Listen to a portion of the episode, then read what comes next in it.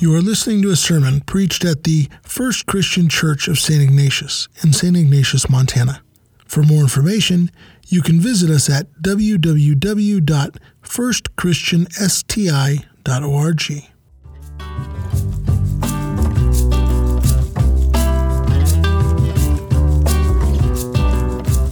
Well, good morning, everyone, and we thank the musical team for sharing uh, their talents and you singing your songs of praise. That's wonderful.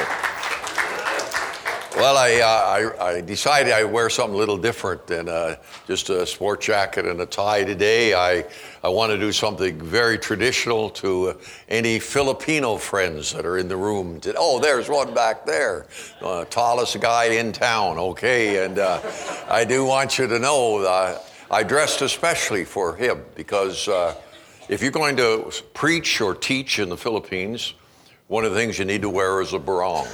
That's what this thing is called. Now, normally, if uh, you'd use a, a long sleeve shirt, uh, that would be even more dignified than just this one. This was given to me by a class that I taught at uh, Manila Bible Seminary in the, in the Philippines, just in uh, Quezon City. And I I just really appreciate that. And in two weeks, we're going to be with uh, some of our dearest friends, missionaries to uh, the Philippines. We're going to spend a week with them. So we're excited about that. So I just thinking Filipino today. I didn't wear the long sleeve one because it's very, very thin, and you'd get to see my underwear. Okay, you, uh, you, you need to understand that. But uh, it is actually on me. Looks more like a blouse, so I didn't think that would be even good either. But I just. Uh, want to thank you for understanding my thing, and I thought it'd be something a little different. And if these little diamond shot, should do, this is my tie here, these things right here. So I'm okay, okay? We're, we're this fine. And did you notice? I guess I'm going to have to preach again today on the word whatever.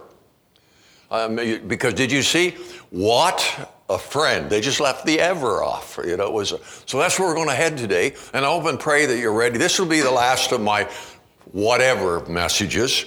Because what we've done already is we talked about whatever you did, you did for me. That's what Jesus said that in Matthew 25. And what, whatever you did, you did it to me. And that is something we do. I think that's very important. Then last week we talked about if you're going to do the whatever thing, you got to do whatever it takes to get the job done. Well, there's an interesting passage of scripture. Let me see if I can get this thing to work now today. Uh, see if we get this to come up. Any chance? We've had, there we are. We need to do whatever pleases Him. That's, a, that's really an interesting thing. I actually believe that God does whatever He wants to do because it pleases Him. So we're not the ones on this side, the only ones doing any pleasing to God. He does so many things, He'll do whatever to please us. Psalm 135 says, The Lord does whatever pleases him. Wow. Let that dig into your heart and into your life today. Because you see, he always pleases us. The real question is do we please him? It's very personal when we talk about things like that today. You see, our sovereign God is at work. Well, that's an interesting word, that. I, have met more than one professing Christian who called against the, the he, he rallied against the idea of God's sovereignty. He says that word does not appear in the Bible. Well, I don't know if you ever heard of that before, but in reality, the whole argument about the sovereignty of God can become quite laughable by the simple reason that uh, it really isn't in the King James Version. Neither is the word Trinity. I mean, we got lots of words that we use to describe things, but the concepts are certainly there. There's hardly a single page in our Bibles that fails to unveil the complete sovereignty of God over all that He has made.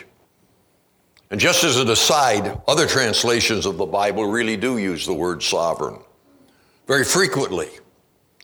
One of the Hebrew names of God is El Elyon, which means the Most High or the Sovereign One.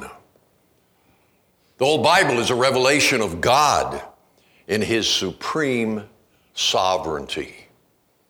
As you know, I'm a Canadian. You've been living down here trying to help you out, you know. Uh, everything runs downhill, you see. That's what happens.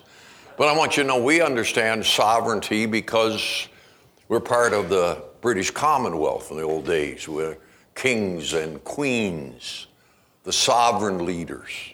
So the word is not a fake one to us. It helps us understand that relationship. So let, us think about what the word sovereignty really means. My, my sense is, uh, I hit something that I shouldn't have. Okay, there we are. Sovereign God. You see, God does what He wants. Um, I think it says right down the bottom, when He wants to, the way He wants to, without having to ask anybody's permission. Because He's God, He's sovereign God. He can do what He wants to do. By the way, the things that he does, very good. He, he does all of these things. And then it clearly says that God works together according to the counsel of his goodwill. That's in Ephesians 1:11. Psalm 115 states it this way: Our God is in heaven. He does whatever pleases him. Psalm 135 says, the Lord does whatever pleases him in the heavens, on the earth, in the seas, and all their depths. Because you see, God is sovereign, He is in control. Now, if we, well, let's say if I was asked to show God's sovereignty by quoting only one verse of the Bible, I'd actually turn to the book of Romans. Because it very clearly states in there, for from him and through him and to him, all things to be him be glory Amen. Very simple, concise statement about the sovereignty of God. It comes from this passage of Scripture. You see, it says clearly, on the de- oh, the depths and the riches and the wisdom and knowledge of God. How unsearchable are his judgments, how inscrutable his ways. For who has known the mind of the Lord? Or who has been his counselor? Or who has given a gift to him that he might be repaid? For in from him and through him and to him are all things. To him be glory forever. Amen. Now, to say this simply, it would be something like this The Lord does whatever pleases him. And I'm thankful for that, aren't you? He makes the right decisions. He provides the blessings that we need. He gives counsel and guiding to them. But did you notice the phrases? First of all, he said everything is from him. Behind all of the schemes and all of the activities of mice and men, there stands this wonderful God called Yahweh in Scripture.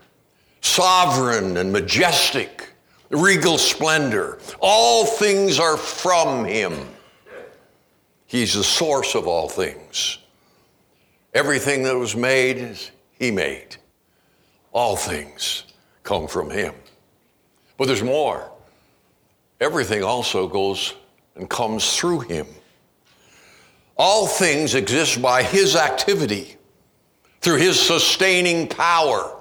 How the world keeps spinning and the planets keep moving. Jesus revealed it very simply with a little illustration. Even if a little old sparrow falls to the ground, the Father notices that. Father understands that. That's Matthew 10 29. And even when it comes to the most insignificant or trivial things of life, these things occur because of the Father's will. And then there's a third one everything is to Him. Not just from Him, not just through Him, but to Him. He is the purpose of everything. All things exist for Him, all things are to Him. There's no purpose in life found outside of Him. All things are from Him, all things are through Him, everything is to Him. No wonder we could say, To God be the glory. Great things He has done. Now, if one of these is not true, then the whole thing's a sham. We would not be able to say to him be glory forever, amen. If all these things are not from him, then there's no glory due to him. If things are not through him, there's no kind of praise or glorified and standing before him, sustaining everything. If things are not in him, he's not to be glorified because he's not the purpose of anything. But because these things are true, from him, through him, and to him, all of these things, it follows that to him belongs the glory forever. We've told you on our trips down here from Kalispell that uh, we sing all the way down. We turn on the Enlightened channel on Sirius XM and we just sing Sunday music all the way down. They got the old hymns. Some of them, we, we don't even need the words, you know. You know, we, we, we know all those things. And we get to sing and sing and sing. And I tell you, one today was holy, holy, holy. Lord God Almighty who was and is, and, and songs of praise about him. Before long, you know, little tears well up in your eyes and your throat gets a little sore, but the next song comes on and you're singing again. So one and a half hours of singing and only two hours of preaching and we'll be done, okay? Uh, God is really good. Well, when Paul had written these words of the supreme sovereignty of the Heavenly Father, he closed it with this wonderful word Amen. Amen. You know what that simply means? This is true. This is not a fable, this is the real deal. We often say, So be it. Amen. Do I hear one? Amen. I, want, to hear one. Come on. Amen. Amen. That's a good word. May I ask, when you encounter such words, what's the response of your heart? What's the response of your mind? See, the one who, anybody who embraces the Bible as the Word of God has no other alternative than to bow before His sovereign Lord because of who He is and humbly affirm, like the apostle did, Amen. Well, one of the songs we had come the tribe David, was Amen. Amen. Oh man, they got going. There had to be 10 African Americans singing. I you, they were going at it. It was great. And the amen, amen, over and over again. This is true. So be it. That's how we must live our lives. A God of power and glory and blessing. To Him be the glory. One more amen. Amen. That's right. See, everything He does pleases Him. Oh, there's another part to this. Do we? I'm letting you ponder that a minute. Uh, do we really please God? Uh, or do we fail somewhere here? Uh, what does it mean to be a life that is pleasing to God? What does that mean in terms of our lives? If, if you're like most people, that simple question is going to leave you tongue tied. I, I don't know what to say. I don't know, I don't know what it means. It's likely you never thought about that question in such a simple form. What does it mean to live a life pleasing to God? I know what we would do. We would come up with a list a list of all these external behaviors that we think is necessary so that we can say, I'm pleasing to God. Um, let me give you list certain experiences, like how you got converted, uh, the type of baptism by immersion, um, some experiences we've had in life, like how we believe God answered our prayers and, and, and, did these all these things. We believe the Holy Spirit guides and leads, and we talk about these experiences that happened to us. And they're good. I'm not putting any of that down. I'm just saying, isn't there more? How about this one? You can say, but I'm a good person. I don't drink, smoke, or chew, and I don't even go with girls who do. You know, I, I'm just basically a good guy. Oh my goodness. I don't smoke, I don't dance, I don't watch R rated movies. Oh, I don't even play cards. Amen. And boy, that was, I got an amen on that one, boy. He must have lost last night, okay? yeah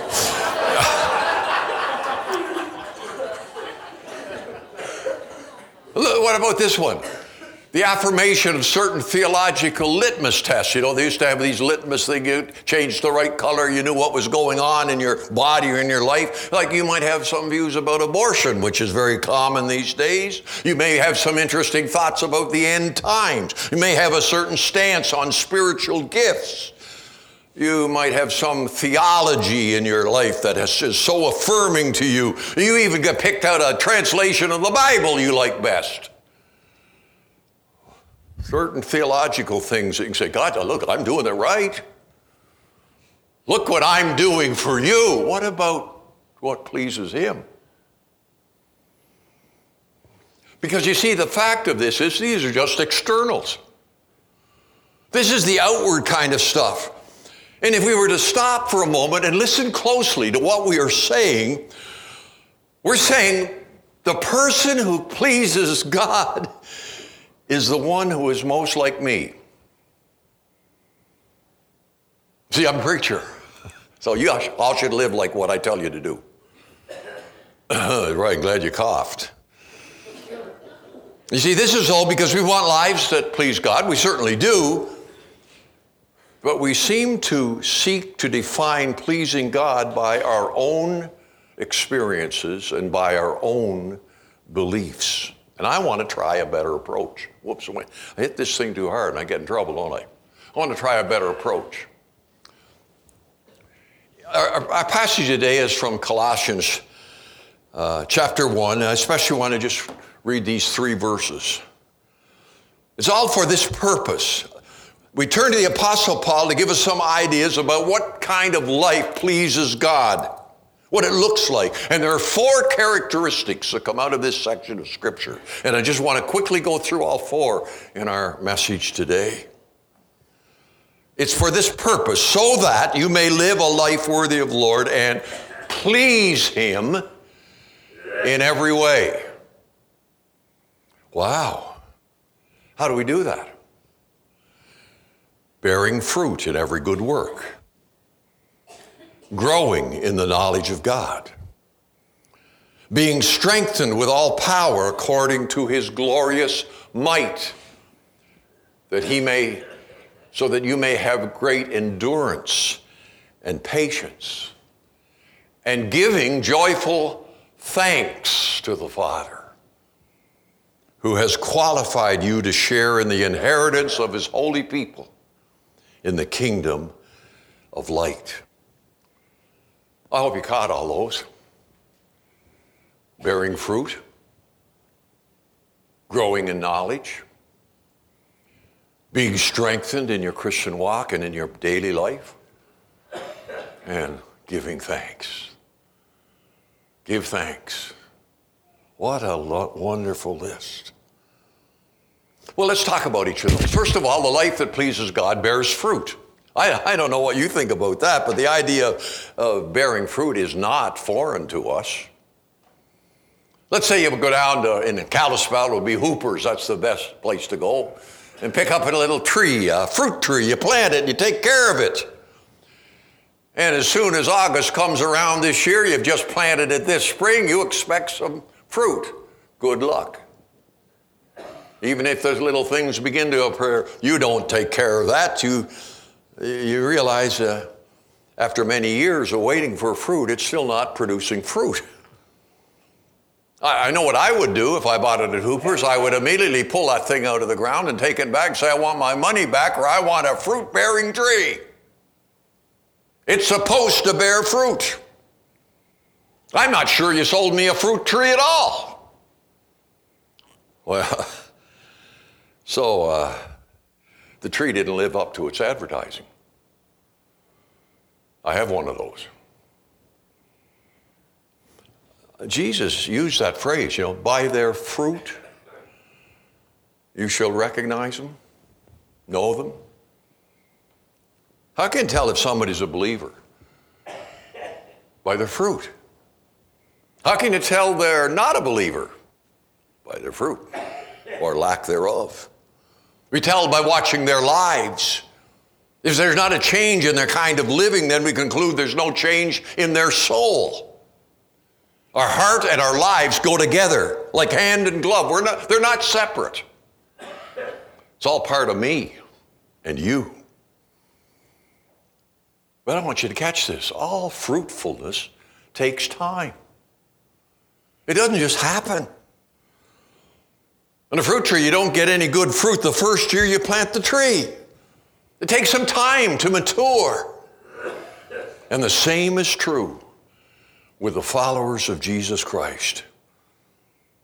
The change might not be immediately discernible, but however, over time, we should see some differences, some depth to our spiritual walk, some growth in our personal lives.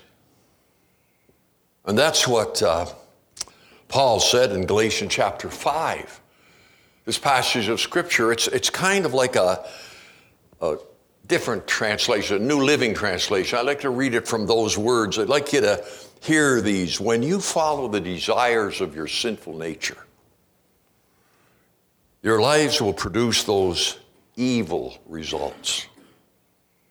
And there's a list in the Bible sexual immorality, a terrible problem in our culture today. Impure thoughts, not deeds, thoughts. Eagerness for lustful pleasure. It's called pornography. Idolatry. Participation in demonic activities most of the cults that abound in our culture today, the seed of all of that is from Satan himself. Hostility, quarreling. I'm not talking about anybody at the ranch right now, okay? But think about it um, jealousy, outbursts of anger, selfish ambition division. Oh man, it, it just keeps going. The feeling that everyone is wrong except those in your own little group. Envy, drunkenness, wild parties. And look how he describes all this and other kinds of sin. Don't tell me the Bible isn't readable. It's almost too understandable because it nails us every time. And so he repeats, Let me tell you again, as I have before, that anyone living that sort of life will not inherit the kingdom of God. That's the word of the sovereign God who wants everything to please him. But when the Holy Spirit controls our life, praise God, we're not done. When the Holy Spirit controls our life, He will produce this kind of fruit in us. There's that list love, joy, peace. This next one one's tough for me patience. I don't know about you. Kindness, I like that. Goodness, I love that. Faithfulness, that's what we ought to be. Gentleness. Oh, this one. Self control. Tough. Here, there is no conflict with the law. When I look at that and think about that, I, I just understand there's a number of things that happen. When we live to please God, when the Holy Spirit is dwelling within us, we begin to see a change in our values. We begin to see a change in our behavior. Those living outside of marriage get married. By the way, I was just talking to a guy yesterday out in Columbia Falls, and I said, "Oh, you got a you married? Yeah, not really." He said, "We've been living together now for 21 years." I said, "But you're not married, are you?" No. He said, "Well, why, why not?" Oh, I don't know. That's just the way, uh, that's the way our family lives. God, God honors marriage. Uh, maybe there's a businessman out there cheating others. Uh, when the Holy Spirit gets hold of you, get what? You'll begin to deal honestly. If you've been abusive in your speech, and some of you don't even realize the kind of words that come out of your mouth, you know, cursing and swearing and using God's name in vain, it's just become natural for a lot of people. And they don't even remember that they said that. But you know, speech suddenly changes. Uh, I had to do this for my first job. Uh, in Washington State, which owned a Pasquire Panel Products, and lunchtime would come, and I heard more cussing and swearing in that group of people. Finally, one day I said, Hey, I'm a preacher's kid and I'm a believer in Jesus, and you know, all those phrases used about Jesus Christ offend me. I was just a young guy in Bible college. But you know what? A big old Mexican guy come up to me and put his arms around my shoulders and said, Allan, we need to clean up our talk, don't we? Amazing. And God will help you do that. You see, what changes will come to your behavior. If you've been using others, we suddenly understand that's wrong. We need to be serving others. That sounds better. Uh, those who relish tearing down other people in their whispering now seek to build people up. Those who have hoarded their resources begin investing their resources in the work of the Lord. Because when you suddenly get the Holy Spirit working and alive in your life, fellow Christian, a change takes place. Oh, let it change. And that pleases God. How do we know if uh, this church is doing a good job? That's a fair question. It, it, it, it's not how people behave when they're in the church building. Well, I mean, we're really good here, you know. We dress up. I see ties and coats, and everybody's very nicely put together here today, and we all gather. Uh, we gather. Oh, we're really nice in church. Have you noticed that? But that's not the whole story. That's just a, a little bit of time every week here. It's whether or not they're different in the day to day world. It's when you leave this place, when you deal with your family and the people you work for and the jobs that you do. The life that pleases God is one that glorifies God in our daily life. It's how we do our jobs. It's how we treat our coworkers. It's the tactics we use and, and won't use to make a profit. The way we handle our mistakes the way we treat our families, the way husbands and wives treat each other. Wow. Behavior change, eh?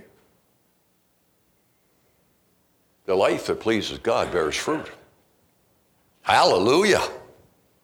Number two, the life that pleases God is one that yearns to know God better. Keep on growing in knowledge.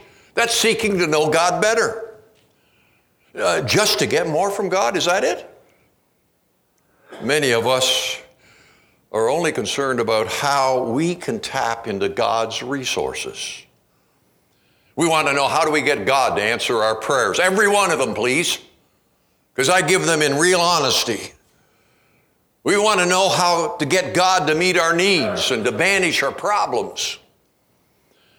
You know, if your children came to you only when they wanted something, would you feel they loved you? Hmm. If your children spend their time studying how they can get you to give them what they wanted, would you feel loved, parents? No, of course not. You would feel used. And I tell you, our culture today is really good at using people. When our concern is seeking to know God better, what will happen is we're going to experience more of His blessing. See, sometimes I think it's just like this we're not loving God, we're using God. Gimme, gimme, gimme. Ever listened to your prayers lately? God, I need this, God, I need that. See, just growing in knowledge about God.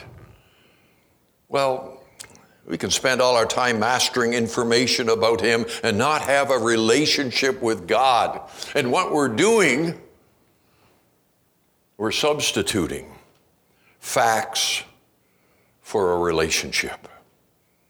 The life that pleases God is the one that yearns to know about Him so that we can know God better. And I think this kind of a person reads the Bible not for factual information, but to discern the heart of God.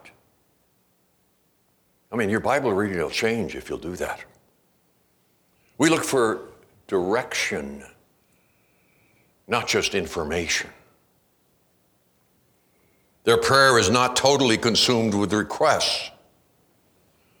They take time to work on their relationship with God. On a personal note, I want to tell you, I am honored beyond words for the years that Judy and I have been able to share together. And what she brings to my life and to my, our family is she is a real prayer warrior. And it isn't gimme, gimme, gimme. She starts her prayers, and I'm humbled by it. With the attributes of God, thanking God for who He is, for what He has done, what the Holy Spirit means. And so when we read the Word of God or, or we want to be taught anything, we want to know God better. And I, my wife teaches me that. We're careful to make sure we're seeking truth and not just seeking ammunition to defend our own perceptions about God. I want to read the Bible because I want to know my Heavenly Father better. He's the one who does whatever pleases him. And he can do that through me, maybe. Thirdly, the life that pleases God endures troubled times and is patient with difficult people. I shouldn't have put this in here because none of us have difficult people to live with, do we? Paul tells the Colossians that a life that pleases God is one that is being strengthened with all power according to his glorious might. But notice the purpose of that power. It said this having great endurance and patience. Oh. Word endurance or perseverance literally means to live under. It's the idea of uh, this whole idea of perseverance, hanging in there. Wish I had the cats hanging on the clothesline. That'd be good illustration for us to see. It is a strength that helps us to endure the troubled times of life. The word for patience has reference to our dealing with difficult people, and it takes patience, lots of it. And God will give us the strength to be patient. Because there are people who annoy us and disturb us and make us want to scream, okay? I woke four of our people up there, right? That was good. So, in hard times, doesn't do a whole lot of good go around complaining. Doesn't improve anything. I'll tell you a better word trust. You don't walk away, we listen. We try to learn what's going on. We don't despair, we hang in there. Being a preacher for a few years now, I want to tell you I had to learn that.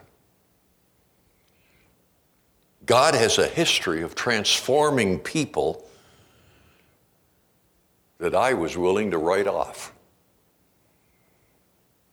What a lesson to learn. Number four.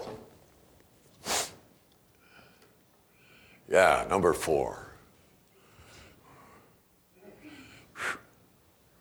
Doesn't matter. I'll tell you what it is. It's the life that, the life that pleases God is a life lived gratefully. Can you move that ahead at all? No, it doesn't seem to want to. Okay. Yeah, I know it's on there, but uh, we'll just have to trust me in this. Okay. Giving joyful thanks to the Father is how it says it. Gratefully, gratitude. I, I tell you what we're really good at complaining. Have you noticed that? Just about all of that. Come on, that car that's just under the speed limit. Because we would never go over.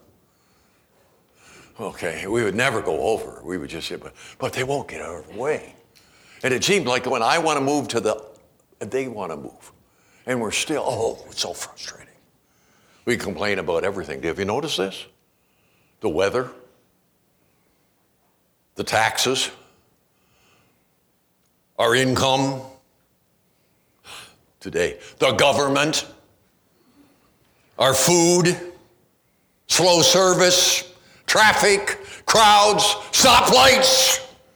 Do you get the idea? We're real good at it. Uh, by the way, it's modeled for us on television, which we watch by the hour and let it sink in.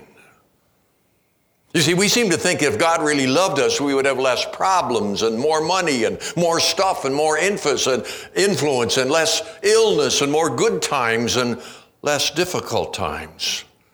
Well, we tell God we're faithful and grateful. You know, God looks down on us, I wonder if we please Him with all of this attitude. I doubt it. An attitude of gratitude. How about that? An attitude of gratitude grows as we learn how to open our eyes to the blessings that we take for granted. When was the last time you thanked God for the breath that you breathe? Wow. Or the blue sky, or the song of a robin. I see Neil and his wife here today. I, uh, Part of the reason I left uh, North American and the college was health issue. Um, all my life, I've had an irregular, very bad, irregular heartbeat. In fact, when I was uh, brought into this world, I was abandoned and was literally left to die. Not fed, taken over by a lady who nursed me back to health. But through all my life, I fought First of all, it was severe atrial fibrillation. But I carried on, and I remember doing some services when I really shouldn't have been preaching at all. Then I got a uh, atrial fibrillation that goes into atrial flutter, which is really bad.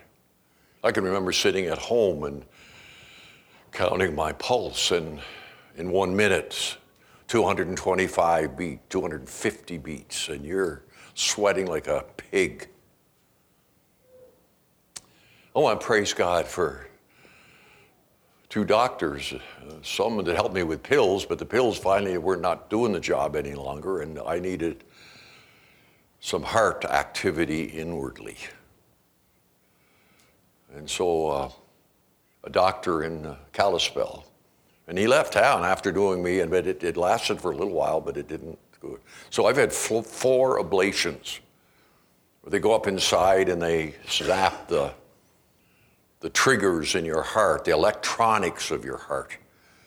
And I hope that when they zap, they zap the bad ones because what happens, your heart basically starts to flutter, and the next little auricle or ventricle, whatever they call it, they, it tries to counteract that and so creates a false signal. And you get a heart full of false signals and it just goes haywire.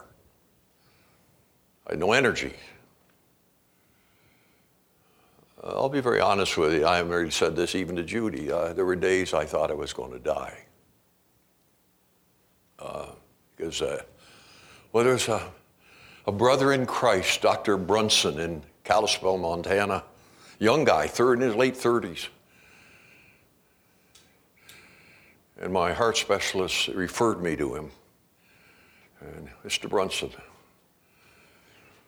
he didn't give up on me. He did the second one. Didn't last. Did the third one. Didn't last. They had me on the famous, uh, you know, paddles, you know, it's called uh, cardioversion. And you lay on a thing and they You've seen them in the movie. I told I didn't want that. I've seen movies what that looks like. And I don't want to flop around that much, okay? That didn't work. And finally, this doctor said, it only lasted two weeks, this one. And by the way, these are all like $75,000 a trek. I'm getting close to a half a million dollar man. But he wouldn't give up. And he came to the bed and I, he said, uh, Allan, I, want, I, know, I know where the problem is. I can get it. We got to do it again. I can't. I, my insurance company's not going to stand for another one of these.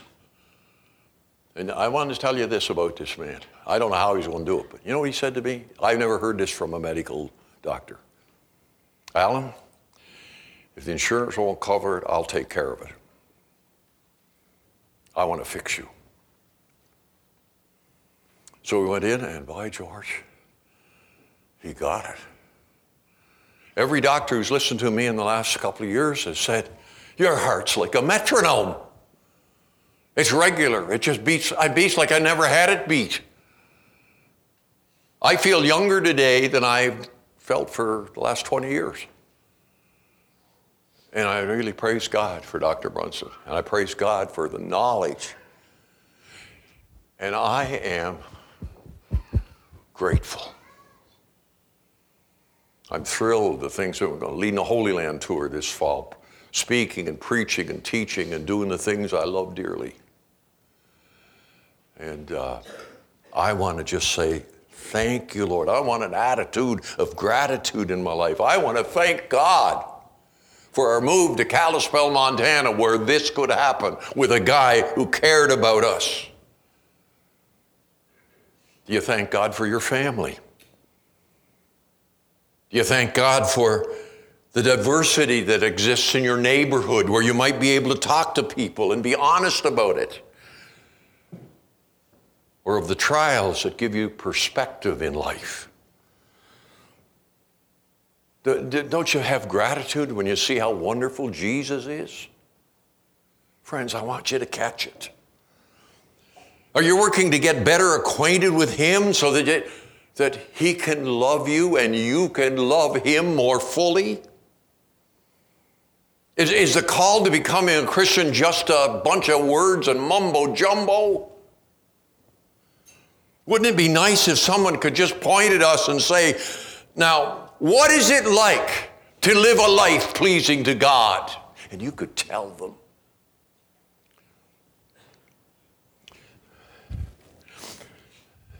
In 1968, Judy and I moved to Hammond, Indiana. And I had the privilege of being in the Chicagoland area. And one of the teachers that was teaching at that time in Chicago was Karl Barth, famous Swiss theologian who, by the way, died in 1968. He wrote with big words, uh, lots of concepts, uh, some of them very troublesome to me. But the story is told. I wasn't there. But I rechecked it on computer before coming to preach to you today that I don't want to tell something that's wrong, but the word is that on his deathbed, the news people of Chicago Tribune tried to get some something for the religious page. Of all the teachings you've had, of all the knowledge you've had, of all the things, what, what is the most important thing to you from God's Word? So we can put it in the paper. And you know what you did today? Without even talking about this you sang the song. And this theologian, with a mind like, wow, his answer was this Jesus loves me. This I know. For the Bible tells me so. So I want to tell you, friends, everything that God does he does to please us. And that pleases Him. And I don't ever forget that. I look at my life and my health today and I say, God, thank you. And I think because I'm able to come down here and maybe preach a few times at St. Ignatian, I, I think that pleases Him. Because you see, whatever He does pleases Him every one of us here. And you chose an interesting song for our closing song. I, I didn't even have any input in this. I'm get, it's getting me frustrated. They don't even ask me what songs they should. It's just the Holy Spirit must be doing this because He's picking the right ones. You know what the song we're going to sing is called? Change my heart, oh God. Wow. I think that's a challenge to every one of us. Could you sing it as a prayer to Him today? We'll get our musicians to come. Let's stand. Let's, let's get ready to think about God and His goodness and, and remember everything He does pleases Him. Whatever. Whatever. You know the things in your heart that need changing? You know the kind of experiences that you're going through in life? Have you got something to praise God for? Boy, I tell you, you really do. So let's, in our mind's eye and our heart, ask Him to make the right changes for us so we can be better, so that the world around us will be better. And all of this will please God. Father, would you bless us? And as we make this song our prayer, we're going to sing it two times through. And we're asking you to do that for us today. And for those here who need to make a public decision like coming to give their life to Christ or be baptized or just grow in the grace and knowledge, maybe a recommitment of their life to Jesus, we can do it privately, we can do it publicly. Just ask God that you would touch lives and hearts. Thank you for this privilege. In Jesus' name, amen.